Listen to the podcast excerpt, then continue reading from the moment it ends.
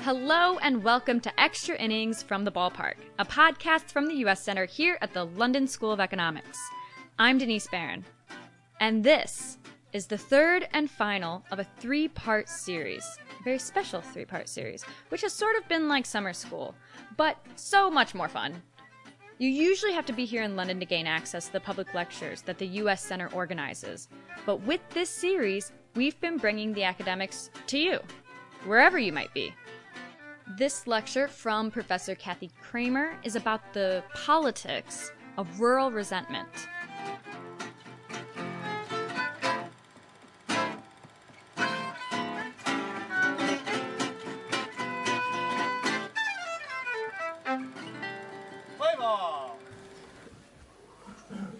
So I guess everybody's ready to start because you've just like quieted down. And so normally we like let it run for a couple of minutes to let stragglers in, but so I, I'd like, speaking of, uh, So, to kick things off, we'll hear from Professor Peter Trubowitz, director of the LSE US Center.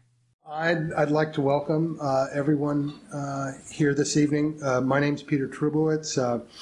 I'm the head of the International Relations Department and the director of the U.S. Center here at the LSE, which is sponsoring um, tonight's um, lecture by Professor uh, Kathy Cramer.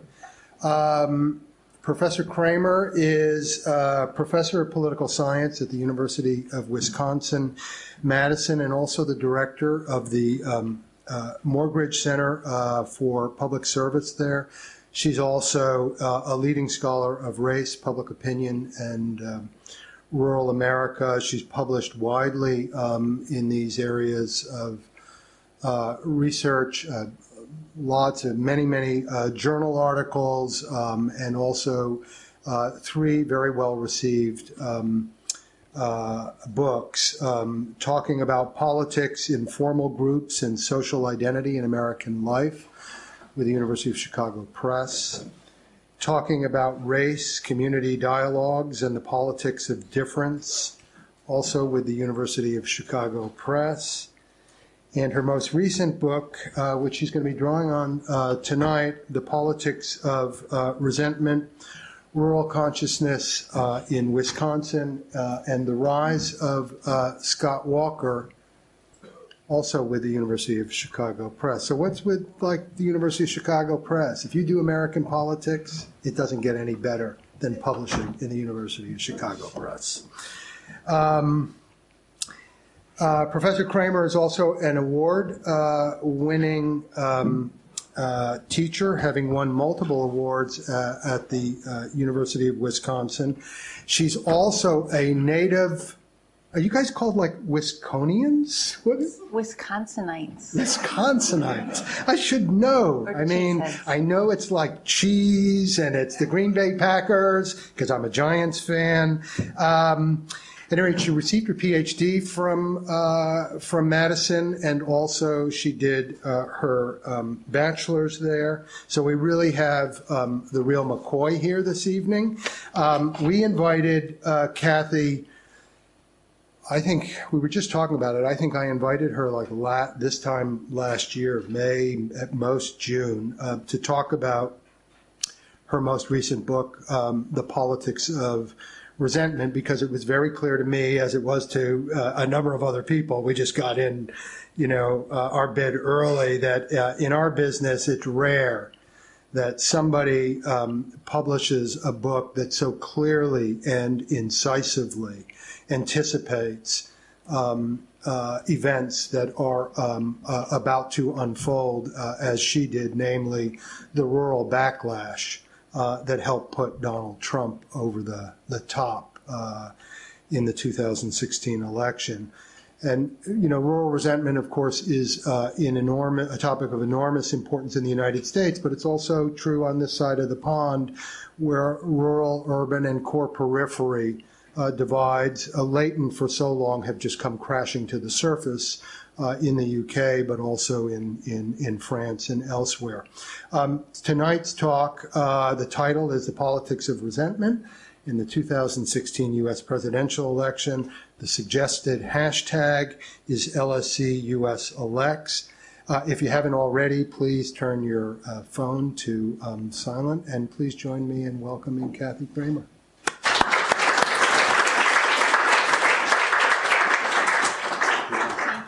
Thank you so much. Can you hear me? I'm not sure if this is on. Is it? Okay, okay, great. Well, thank you for having me, Peter. And Sophie and Barnaby, thanks for your help.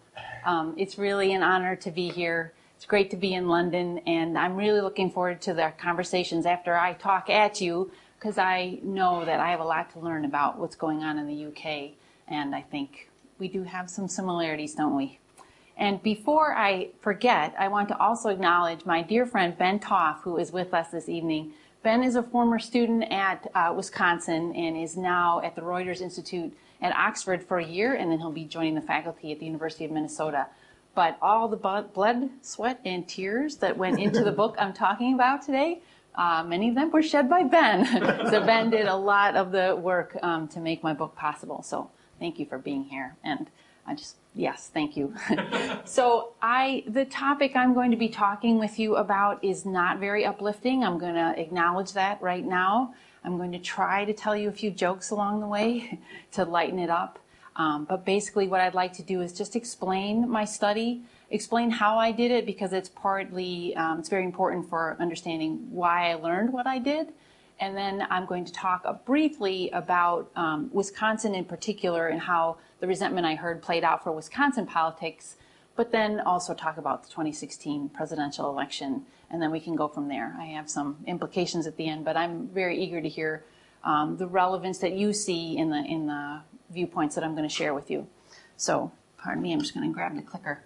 Um, I'm going to start off with two two basic things that we're pretty sure we know as political scientists, and one is that and not just political scientists, but social scientists and, and people observing the world in general, know this pretty much to be true that economic inequality in the US and other industrialized democracies has skyrocketed since the 70s, and primarily because the top income earners, their incomes have increased at an exponential rate. These charts were not made by me. Uh, if you Google economic inequality, various scholars have documented growing inequality in a variety of ways. They're all showing the same thing that just since the 70s, it is the top income earners whose income has gone up, and pretty much everybody else has kind of been stable. So that's one thing we know pretty much to be true. Another thing we increasingly know uh, among political scientists is that policy responsiveness in the US at the federal level and also increasingly we know at the state level is only responsive to the very wealthiest and not really responsive to middle income earners or low income earners at all. These charts are um, photographed from a book that came out by Larry Bartels in the mid 2000s, and he's since done a second edition of the book. It's called Unequal Democracy, and it was one of the first documentations of this phenomenon of if you look, um, these, and these bars basically represent the level of responsiveness. If you look at low income earners, it looks like our our federal legislature, Congress is not at all responding to their preferences. Middle income earners, somewhat. Top income earners, quite a bit more. And then you might say, well, maybe um, the Democratic Party, the more left leaning party in the US, is more responsive to people across the board. And Larry showed then, actually, no, when you divide it up by parties, the lighter bars, the Democratic left leaning party, same thing, same dynamic. I mean, a little bit better uh, or a little worse or little less than worse with respect to upper income earners. But here we have this situation in which economic inequality is increasing, but it looks like we continue to vote in people who aren't doing anything about it, right? That are basically responding to the preferences of the very wealthy, wealthiest. So that's puzzling, but it's, it's, yes, it's puzzling. Why is it then that people aren't voting for more redistribution in terms of who they're electing into office, presidential and, and congressional level too. Um, that's sort of the puzzle I started with at the beginning of this study, and um, I really it, it, it's a troubling phenomenon in democracy in the, in the U.S. and other countries as well. But I also find it troubling within the study of public opinion that oftentimes when we look at these two facts, we say, um, how can people be so stupid, right? This is a nicer way of putting it. We, you know, people are voting against their interests, presumably, but oftentimes, yes, we say, but, you know, how can people be so, so foolish? Well, where I start from is not with the question, what are people getting wrong? Or how can people be so stupid? But instead with the question, how are people understanding their world? Because I think that when you understand people's perspectives through which they're interpreting politics, you can understand so much better why they're making the choices that they are. So back in 2007, and here I'm just showing you North America so I can point out where Wisconsin is. No reason why you would know. But mid, Wisconsin is what's known as a Great Lakes state, and uh, it's an upper Midwestern state. Here, and maybe in the 2016 presidential election returns, it's become a little bit more familiar to a lot of people. But there's Wisconsin right there. What I did back in 2007 was to carve up this state, this is Wisconsin, into a bunch of different regions depending on political leanings, demographics, economics, um, uh, type of agriculture, type of industry. And then I sampled communities in each of these regions, a big place and then a smaller place. And then I chose a bunch more additional places because at that point in my career, I knew that the thing I was really fascinated in was political understanding and how people view the political world, what lenses they're using to view the political world. And to study that, there was no better way for me to get at it than to listen to people talk, to people that they normally talk to in the places that they normally hang out in. So I knew that I wanted to sample communities throughout the state and find groups of people, groups of regulars meeting and invite myself into the conversations. Back in 2007, I wasn't looking for a rural versus urban divide. I quite naively, now I can say that, did not know it existed, even though I've lived in Wisconsin for a good part of my life. Instead, I was interested in how social class identity matters for the way interpret po- people interpret politics. So once I had sampled these 27 communities, I called up a local newspaper editor or a member of the University Extension Service, which is basically an arm of the state university system in which there are people in living in each of the 72 counties in the state anyway, those folks, newspaper editors, know their communities really well. And so I was able to call up and say, you know, where in such and such Wisconsin do people go on a normal basis that I could get access to, that I could just walk in and say, hi, I'm Kathy. Can I talk with you? Can I listen to you? And they sent me to places like this. This is just a series of photographs of some of the different places I visited.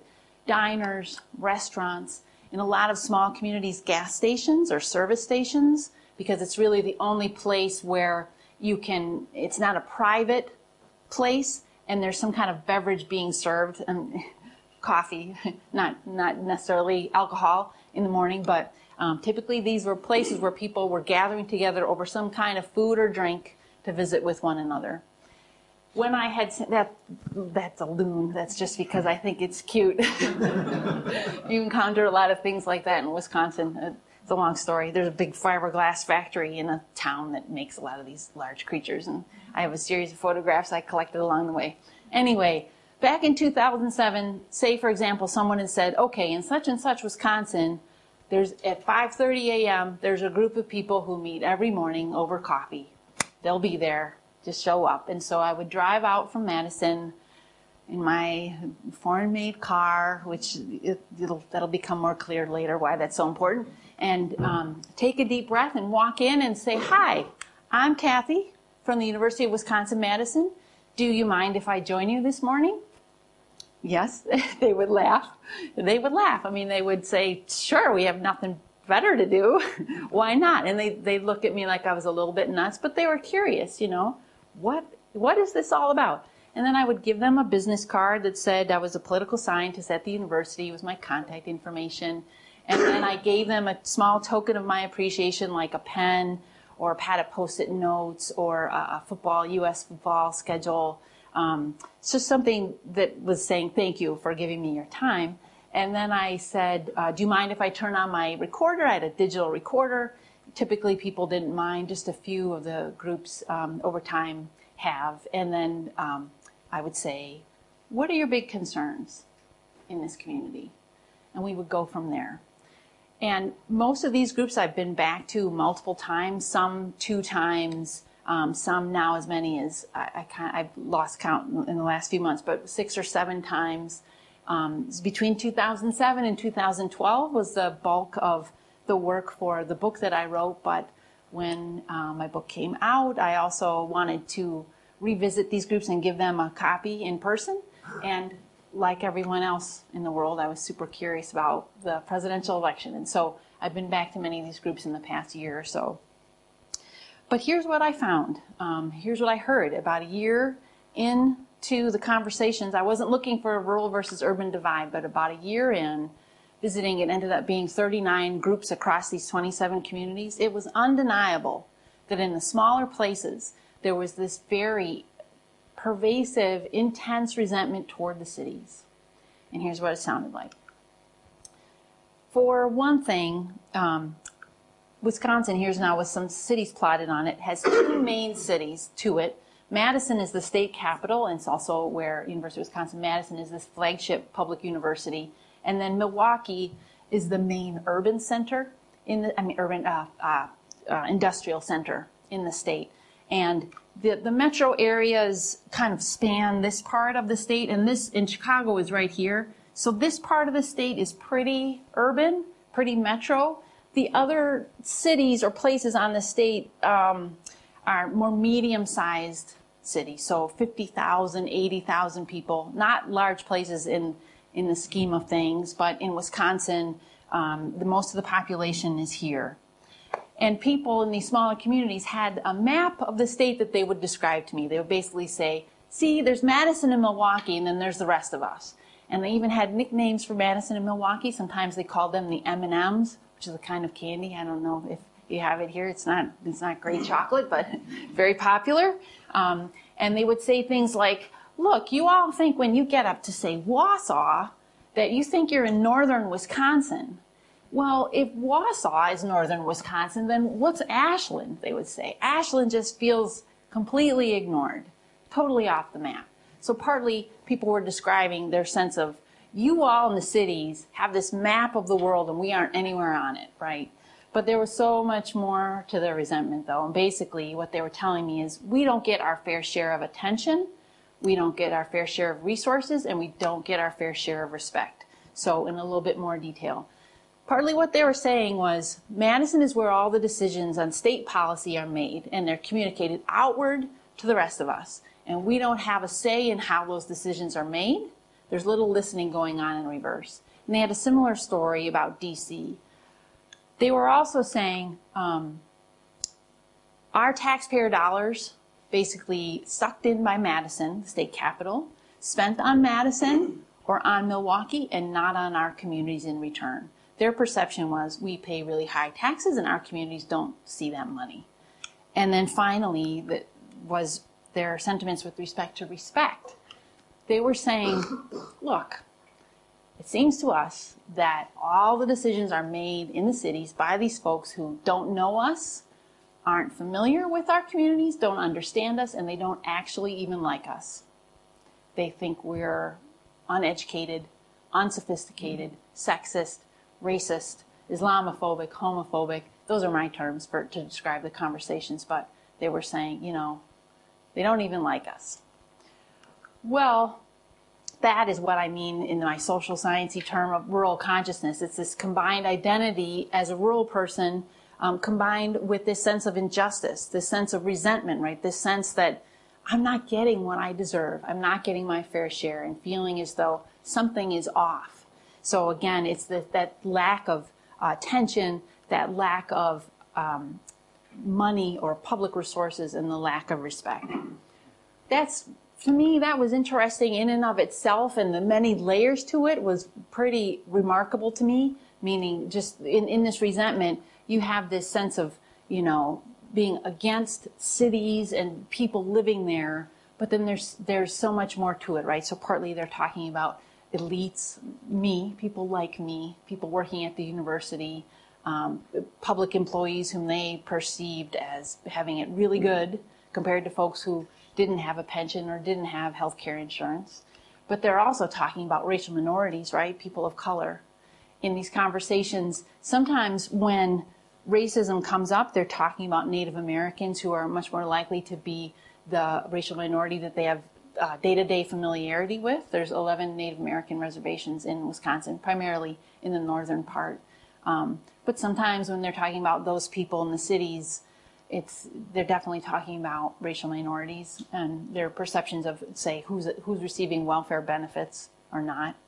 But when when their resentment when they're expressing resentment toward the cities, these different aspects of of city dwellers come into play. So you can ignite one part of it and the others become meaningful or relevant to the to the policy debate at hand. And then there's also this our partisan divide in the US. And so now increasingly we have layered on this rural versus urban divide, Democrat Republican divide. Well, here's how it mattered for politics as I understand it. And in one respect, this resentment, I mean, it is itself a kind of carving up of us versus them. It's this sense of someone, some force, some group has done wrong to me, to have me get less than I deserve, right? It also is uh, in many respects about people's perceptions of deservingness and who in the population deserves public support, who deserves public money. And oftentimes those conversations are about hard work in their sense of who works hard in the population. So one thing that came up often as I'm driving out around the state in my Volkswagen Jetta as a public employee, people would say to me, you know, so how is your health care plan? And I'd say, you know, as a state employee, we do have health care insurance. It's pretty decent. And they'd say, you know, I can't, I haven't been to a dentist in over a decade, or I haven't, you know, I haven't had health care insurance my entire life. And they were saying to me, how can this be fair? That I am asked to pay taxes so that you, Kathy, and other public employees can have health care and a pension and I can't even afford my own. So sometimes their sense of injustice was is translated in those terms. And and um, another way in which this resentment really sets the stage for very divisive political messages is with respect to um, their sense that if you look around our communities in these rural communities, that something has has gone wrong, right? Our kids aren't coming back. They go away to college and they don't return. There's no jobs here. Our farms are different, disappearing.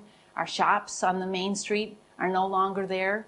Just in many different respects, they feel as though, you know, it, it used to be possible to live in a place like this and have a good quality of life. And it's no longer possible to, for many of these folks.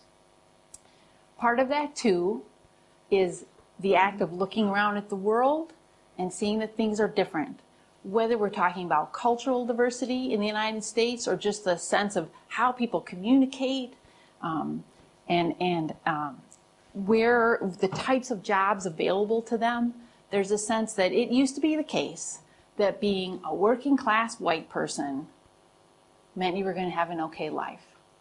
And that's no longer a guarantee. And so there's this underlying, all of this is this sense of, sense of status anxiety or status threat which again is fertile ground for someone to come in and say, You're right. You're right. You do deserve more, and things have changed.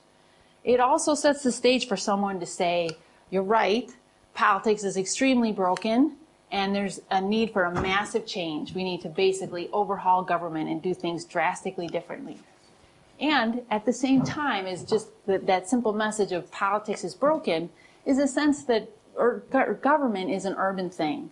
So for many people, even though there's public employees living throughout the state, uh, roughly 10% of the um, the workforce in any of these communities is made up of public employees, either local level, county, state, or federal.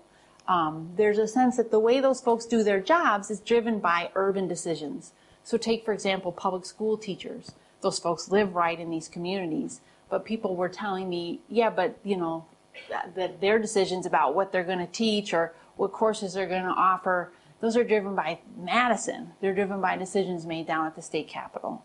So not only is there a sense that politics is broken, but there's a sense that government is this urban thing run by people who don't understand our concerns. So Then we had Scott Walker, who ran for governor of the state of Wisconsin in 2010. And one way he made use of this resentment was very much with respect to public employees. He, once he got into office, he passed a, uh, he proposed, and, and it was passed later on, legislation known as Act 10, which was a, a budget repair bill that basically eliminated collective bargaining for most public employee unions and also required public employees to pay in quite a bit more to their pensions and their health care benefits. And these protests are what resulted. It was a very, very divisive policy. It led to a recall election, which he survived. He was the first governor to ever do so in U.S. history, and he's also since been reelected once. Um, but it was a very divisive uh, policy, but it was effective because to roughly half the population was saying in response to his messages, you, you get it, you hear what we've been saying. And what he was saying was, you're right to be so upset. Things are broken. There are some people getting way more than they deserve, and you do deserve more. And basically what he was saying is public employees are the haves, and private employees are the have-nots. And we need to restrict public employees. We need to ask them to pay in. We need to not ask them, but we need to demand that they pay more into the pot as opposed to getting this, this these sweet benefits that they've been getting. There's um, one other way that uh, Scott Walker tapped into the rural versus urban divide that I found really striking, and that was through um, federal allocation for a high-speed train line between Madison and Milwaukee. If you've ever visited the U.S., you know that there's a serious lack of trains in the U.S. It's such a contrast to traveling here on the continent, right? Well, there was a time when we were going to have a high-speed train line between Madison and Milwaukee, the big two big population centers. The previous governor had um, uh, fought for and um, been given uh, an allocation of 810 federal dollars for the train. And when Scott Walker ran for um, governor, he said, look, if I'm elected, I'm not going to take this money because this is hard earned taxpayer money that's not going to go to fix the roads that go up to small town so and so and small town so and so, but instead it's only going to affect those two areas. And so he held it up as the issue of, I stand for you all, you real Wisconsinites, not for those people in the cities which was remarkable because at the time he was Milwaukee County executive, which is a whole other interesting story. But let's move on to Donald Trump. So, yes, sorry, maybe I should refrain from showing his image. It's just so sorry. I know it's can disturb a lot of people. So, Donald Trump. Here's how I interpret how he tapped into these sentiments. To go back to the divisive messages bit um, birtherism, right, to begin with. Years ago, before he was running for president, this notion that the, the sitting president of the United States was not actually a U.S. citizen tapped into this sense um, of status anxiety among a lot of folks, um, especially a lot of white folks who were wondering what's going on in the world that the, the U.S. president can be a person of color. Um, that's not all that that debate was about, but it, it resonated with people who had an anxiety about the cultural changes that they're noticing in the U.S. Another way that he's tapped into it, obviously, is with the anti-immigrant sentiment. Um, the notion of building a wall, of keeping certain types of people out, taps into you know people's concern that um, there are some people in the population who are getting more attention than they should be maybe more public resources than they should be, and we aren't getting what we deserve. We're hardworking Americans. How can it be that we're not getting what we need to get ahead? Another way um, that he tapped into these sentiments was through his rapid, you know, his calls for rapid change. The, the slogan of draining the swamp or doing things drastically differently in DC, right? Bringing in people who aren't from the DC establishment was part of that appeal. Another one was talking about Hillary Clinton, his opponent, when you know the the chance of lock her up at his campaign rallies, also tapped into this this sentiment that whoever is in charge is not listening to people like us. They're not paying attention to people in communities like ours, to people like us. And so in the end, you know, Hillary Clinton was a great foil for that kind of argument that you're right, things are broken. We need people in there who are completely different than whoever's been running the show for the past few decades. And finally, with respect to status anxiety, that notion of making America great again, in my mind, very much taps into that. That sense that there was a time when the, the nature of things was had a, a better order to it, or there were a, there was a better way. We had a better quality of life, and now um, that seems to, have, for many people, have changed pretty drastically.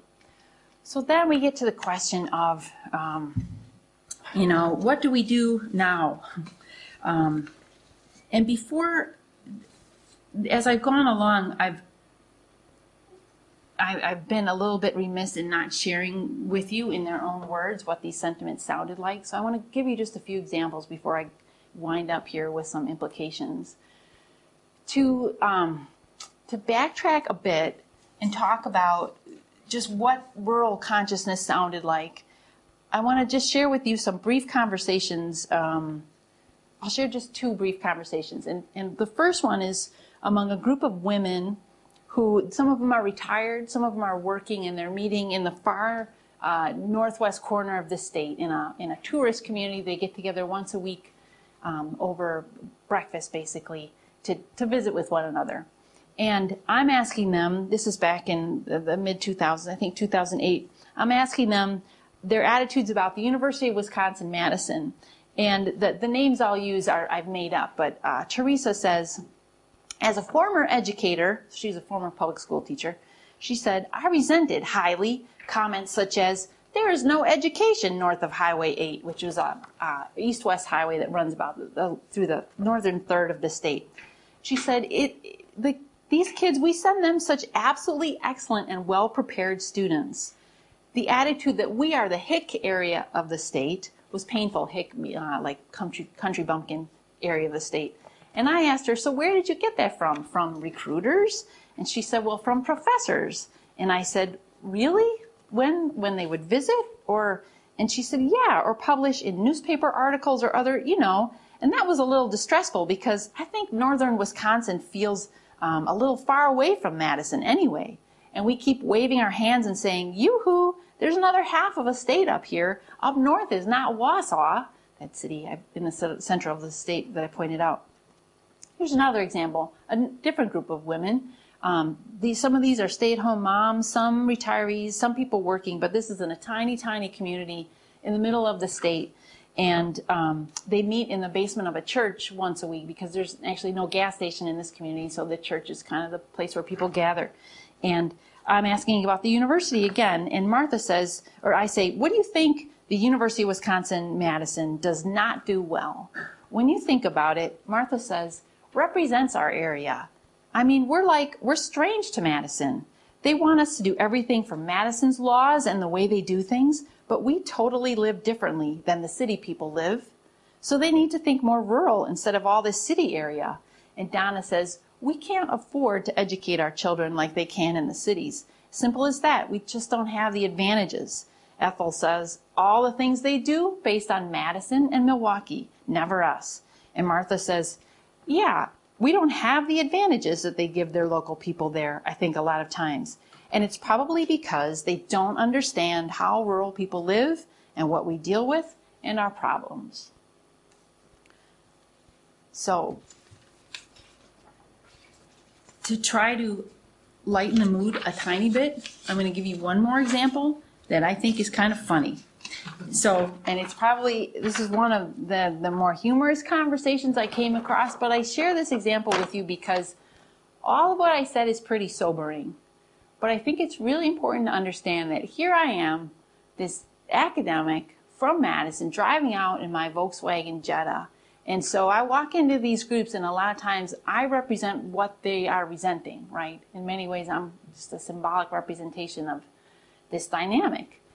And my experience with these folks was a delightful one, I have to say.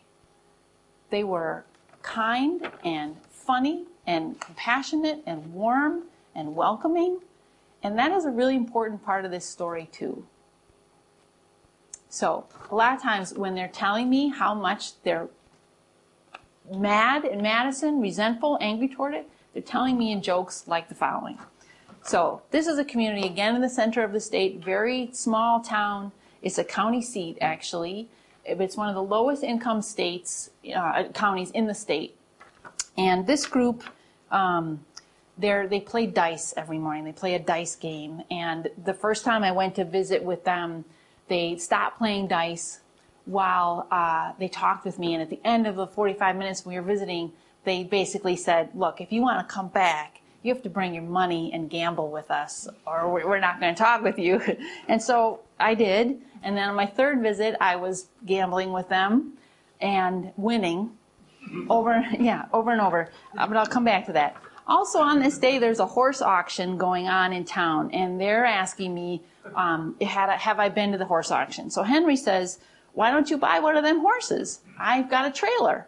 And I say, well, I'm not sure where I would keep him because they know that I live in one of the cities. I live in Madison. I have a very small lot. Uh, I don't have room for a horse, much less a trailer, you know. So I said, I'm not sure where I'd keep him. And Henry says, Oh, you can keep him in Madison. That's where they keep all the bullshit. so, yeah. so then he says, Well, basically, all you got to do is buy the front end of the horse. They got the back end in Madison. so that was very funny.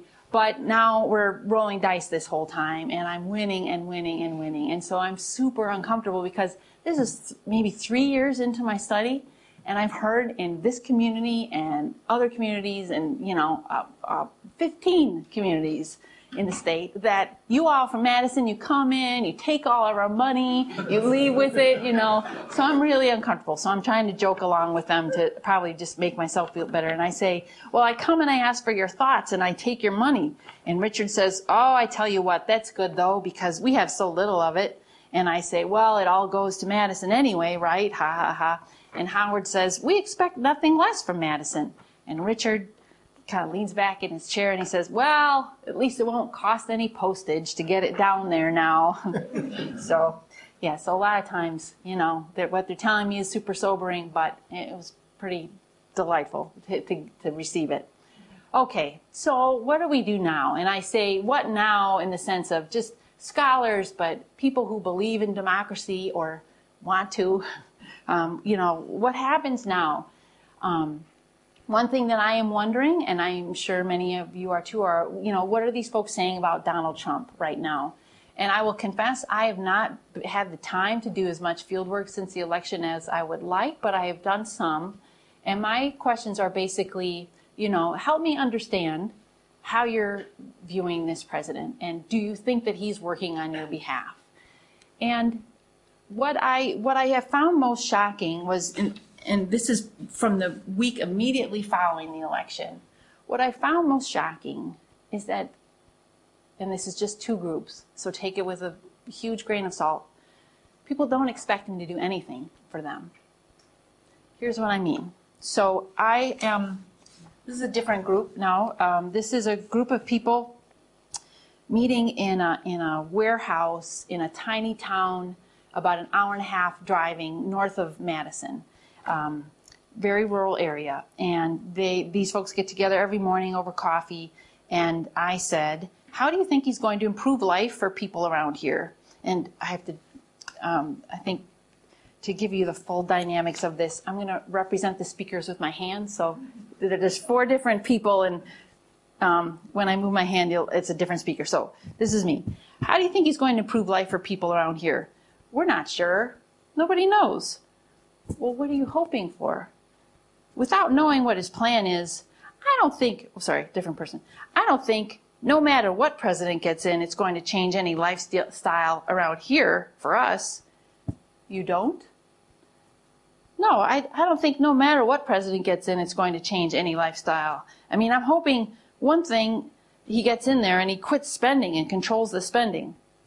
Okay because this country can't just keep going deeper and deeper in the hole. Yeah, the spending and the deficit is what is really killing us. So that was Friday morning after the election. The election was a Tuesday. Over the weekend, I holed myself up in one of my favorite spots in the state and processed what had just happened to our world and tried to make sense of this conversation. And the Monday after the election, I went to a logging community in the northwest corner and basically asked the same question. This is a group of folks who meets at a gas station every morning. And it's a very, very low income community. And I said, So I would love to know, what do you think he's going to do for folks around here? We're used to living in poverty. We're used to it. It ain't never going to change. How many times we got to tell you that? But you don't listen. And I say, I know, I hear it, I hear it. Um, we're used to living in poverty. Okay, but you think he's going to drain the swamp, but it's still not going to help people around here? No, well, it's I'm not I'm not saying it, but you got to try something. And why? Because this country has got to change. It's wrong. And when you got guys around these programs that are driving around $60,000 pickup trucks, it's not fair to people who have gone to work all the while. And when they go out and, and do things like he said, he's pointing to someone else around the table, the comment he just made about someone um, living off a disability. It's not right. The illegal aliens are coming in and doing the jobs that those people should be and not paying taxes. You've got to cut them. You just got to cut the strings so they don't got all the free money. So they, they start, if they're hungry, they'll start going to work. You got that right now. I agree with that now, and I'm on the other side of the fence. I vote mostly Democratic, but I would hate the giveaways. I just can't stand it. So I'm still in sort of the making sense mode, and I, I need to do more field work to understand that. But I think what they're telling me is we don't expect Donald Trump to really change life in our community, but at least he's going to stop the flow of resources to these groups of people who don't deserve to get all of our hard earned taxpayer dollars. And I think what that means is, as, as the world is, I'm overstating the case, many journalists are asking me, you know, so do people notice like who we picked to be on the cabinet? Do people notice that he did such and such? Do people notice that he's not draining the swamp or that he's actually not proposing policies that are going to improve their lives? I don't think that that's the standard by which people are going to judge him. And I think that's useful to know when we think about, you know, what's going to happen in the midterm elections, what's going to happen in, in 2020. Um, we'll see.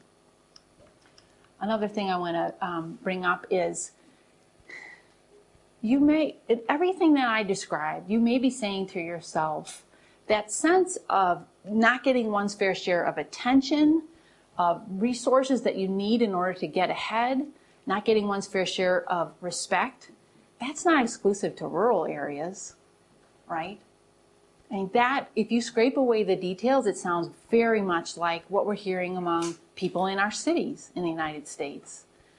So then the question, and this is a, you know, an old question, this question of, then why isn't it the case that low on, low, lower income people across the board in the United States see common cause and ask for something different in their leadership, right?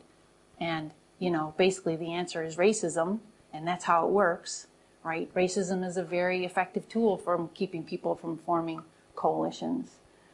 But I think it's uh, it's helpful to to notice it, partly because even among national level politicians, there's a, a, debate right now, especially within the Democratic Party, of do we focus our attention on white folks in rural areas and turn away a bit from the attention we've been giving people in the cities?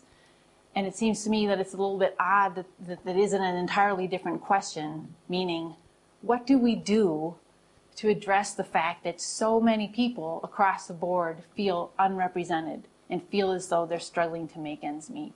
How do we do things differently?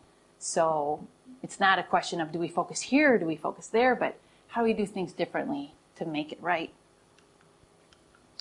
Um, this this is the, probably the most daunting thing where I look around at what's going on in so many other places in the world, right?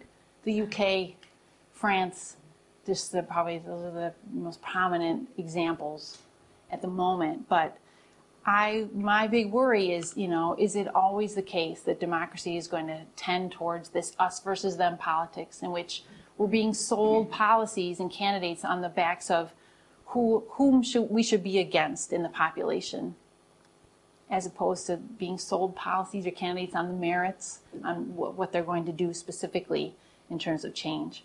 Um, and I, um, I want to read you briefly something from um, Abraham Lincoln's first inaugural, inaugural address, just to conclude my comments, because it's been a good reminder to me of several things. So I'll read it to you, and then I'll then I'll say my two cents. Um, this is taking place in 1861 on the brink of Civil War, and Lincoln is standing on the east portico of the Capitol in Washington, D.C., and he says, I am loath to close. We are not enemies, but friends. We must not be enemies. Though passion may have strained, it must not break our bonds of affection. The mystic cords of memory, stretching from every battlefield and patriot grave to every living heart and hearthstone all over this broad land, will yet swell the chorus of the Union, when again touched, as surely they will be, by the better angels of our nature. So here I find myself hoping for the better angels of our nature, oftentimes these days, thinking about how can we do politics differently other than figuring out who it is in the population that we hate or that we resent or that we are against. And I'm often looking to our leaders to change their tune. But just before that paragraph, Lincoln said this In your hands, my dissatisfied fellow countrymen, and not in mine, he's about to become president, is the momentous issue of civil war. The government will not assail you, you can have no conflict without being yourselves the aggressors. You have no oath registered in heaven to destroy the government, while I shall have the most solemn one to preserve, protect, and defend it. So I think at the same time that it is time that we ask more of our leaders, it's also a moment when just ordinary folks need to step up and quit teaching to each other who it is that we are against and whom we should hate and that's my hope for democracy that we somehow figure that out. But we have a pretty long way to go. So, with that sober note, I will thank you and open it up to your comments.